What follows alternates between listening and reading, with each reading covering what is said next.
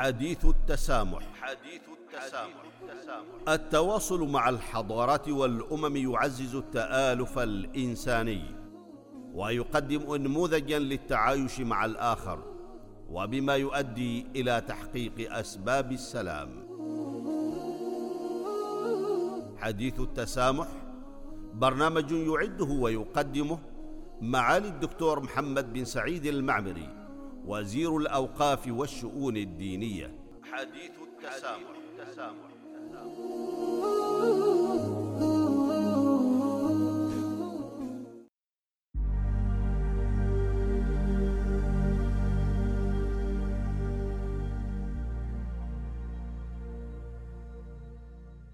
بسم الله الرحمن الرحيم. الحمد لله والصلاة والسلام على رسول الله وعلى آله وأصحابه أجمعين. والتابعين لهم بإحسان إلى يوم الدين. أيها المستمعون والمستمعات الكرام السلام عليكم ورحمة الله تعالى وبركاته واهلا وسهلا بكم في هذه الحلقة من حلقات برنامجكم الأسبوعي حديث التسامح. نتناول في هذه الحلقة الصدق والنزاهة وبناء الثقة بين الثقافات. فاهلا وسهلا بكم جميعا.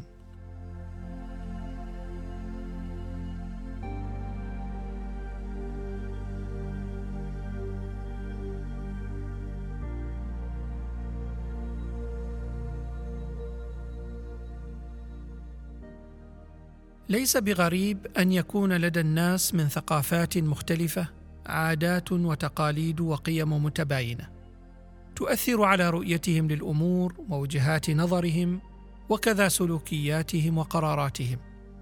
وحتى يتمكن الناس في عالمنا اليوم من التعاون والعمل معا بشكل بناء ومثمر فإنه لا بد أن يعي الناس أن احترام الاختلافات ضرورة من ضرورات العصر وأن إطلاق الأحكام المسبقة على الآخرين وثقافاتهم هو نوع من أنواع الظلم والجهل يتجنبه كل عاقل.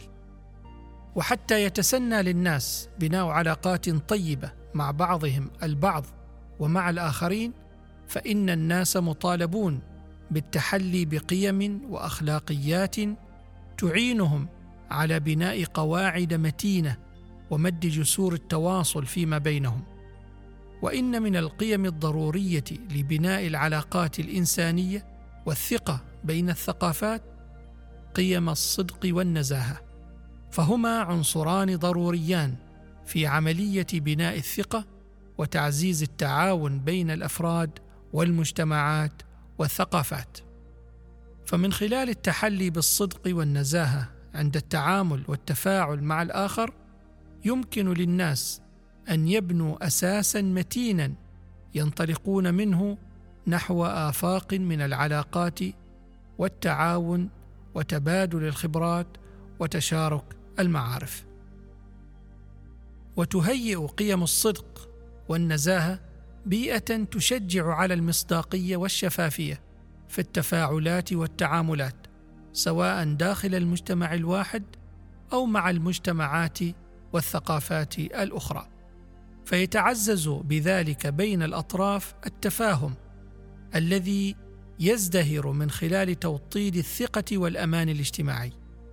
فالتواصل الإيجابي بين الثقافات يسهم في تبادل وجهات نظر وأفكار فريدة تعود بالنفع والفائدة على المجتمعات.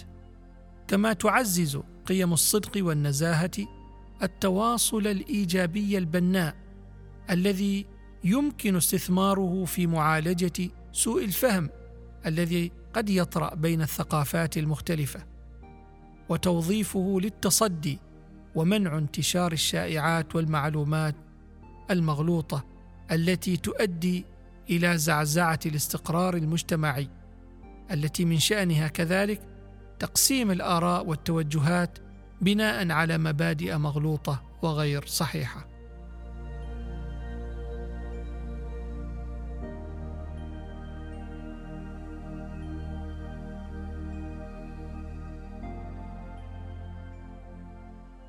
أيها المستمعون والمستمعات إن الصدق حجر أساس في مراحل وعمليات بناء الثقة في أي علاقة. فغياب الصدق في التعاملات يؤجج نار الخصومة. ويحبط محاولات الصلح بين الأطراف. وفي المجتمع الدولي يؤدي غياب الصدق وانعدام الثقة بين الأطراف إلى استحالة الوصول إلى اتفاقيات لوقف النزاعات والصراعات والحروب ويجعل إيجاد حلول سلام مستدام امرا مستحيلا. فالصدق في التعاملات من جميع الأطراف يقضي على مشاعر الخوف والشك. ويطمئن الأطراف جميعها على عدم وجود أجندات أو دوافع خفية يمكنها أن تؤذي أو تعرقل مصالحها. وتتمثل قيمة النزاهة في الحفاظ على القيم والأخلاقيات المتسقة مع مبادئ المجتمع حتى في المواقف الصعبة. ويساعد هذا الاتساق على خلق مجتمع متناغم وشامل وبناء الثقة. كما يظهر بأن صاحب النزاهة يمكن الاعتماد عليه وجدير بالثقة والأمانة وعلى النقيض من ذلك يؤدي الافتقار إلى النزاهة إلى تآكل النسيج الثقافي والاخلاقي للمجتمع فتختل بذلك الموازين القيمية مما يصعب على الأفراد والمجتمعات التعاون فيما بينهم وفيما بينهم وبين المجتمعات والثقافات الأخرى.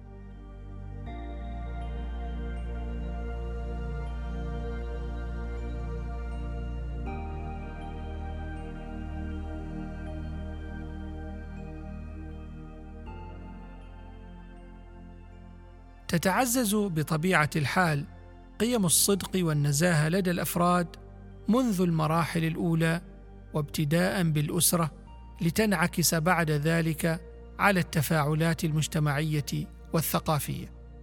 فمساحات التعبير الآمنة في بيئة الأسرة تمكن الأفراد من التعبير عن أنفسهم وعن مشاعرهم بكل صدق دون الخوف من النقد كما تشجع على إبداء الملاحظات البناءة دون التقليل من الآخر. فينمو النشء على احترام قيمة الصدق والابتعاد عن إطلاق الأحكام المسبقة ويغدو فردا مسؤولا في المجتمع يلقي بالا لأفعاله وقراراته ويحاسب نفسه فيصبح قادرا على الانفتاح الإيجابي والتفاعل والتعاطي مع العالم خارج حدود الأسرة مرتكزا على قيم الصدق والاحترام المتبادل. إن الانفتاح الإيجابي على الآخر المبني على الاحترام المتبادل والصدق والنزاهة يعزز الثقة بين الأفراد والمجتمعات والثقافات ويجعل العمل والتعاون معا في مختلف الأصعدة والمجالات أكثر فاعلية واستدامة. ذلك أن الجهود تتركز وتتوجه لتحقيق الأهداف والمصالح المشتركة بعيدا عن بؤر الصراعات والنزاعات وتشتت الطاقات والموارد. ومن زاوية أخرى فإن للمؤسسات والمنظمات المدنية والدولية دورا في تعزيز قيم الصدق والنزاهة في المجتمع المدني والدولي وبين الثقافات من خلال صياغتها لمبادئ توجيهية واضحة تتميز بالشفافية ولوائح سلوكية تؤكد على القيم الإنسانية المشتركة. في مقدمتها قيم الصدق والنزاهة وعدم التمييز كما يمكن أن تسهم المنظمات والمؤسسات في إيجاد وتعزيز ثقافة تشجع على الصدق من خلال المساهمة في منظومة التعليم والتدريب التي ترتكز على بناء الثقة وتعزيز التعاون داخل المجتمعات وعبر الثقافات. فالثقة ضرورية في بناء العلاقات الدولية.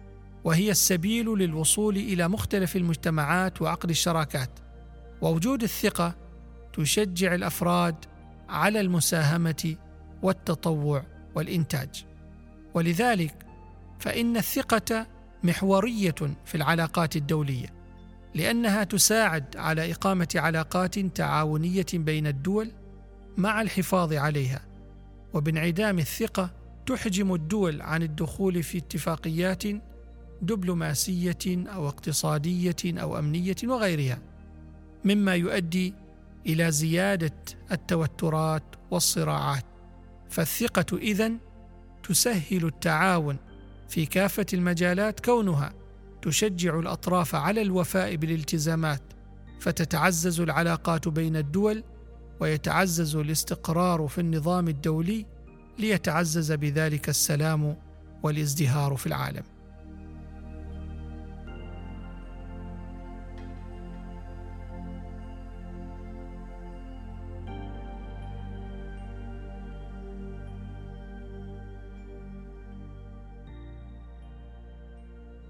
أيها المستمعون والمستمعات ختاما كيف يستقر لمجتمع ما ترابطه الاجتماعي من دون الصدق؟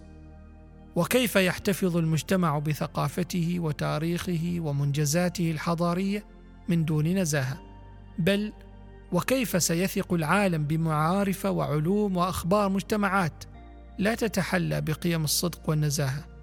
وكيف للتاريخ أن ينقل عن مجتمع ما اخبارا وروايات توثق حضارته وتراثه متى ما غابت الثقة عنه. لذا فإن قيم الصدق والنزاهة قيم ضرورية لبناء الثقة وتعزيز التعاون بين الأفراد والمجتمعات والثقافات. ولا يمكن التمتع بعلاقات إيجابية مستدامة بين مختلف الثقافات من دون الحفاظ على المبادئ الأخلاقية المتسقة مع القيم الإنسانية المشتركة تحقيقا للتفاهم والاحترام المتبادلين والتواصل الحضاري البناء وتشارك المعارف وتبادل الخبرات بما فيه مصلحة الجميع.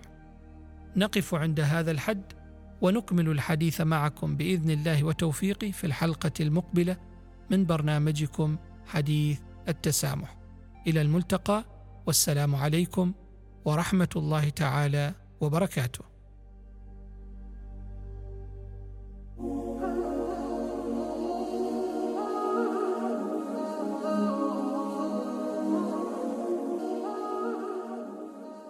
حديث التسامح. حديث التسامح.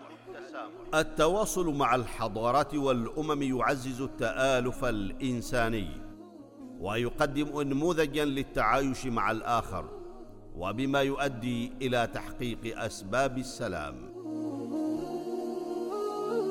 حديث التسامح برنامج يعده ويقدمه معالي الدكتور محمد بن سعيد المعمري وزير الأوقاف والشؤون الدينية حديث التسامح, التسامح.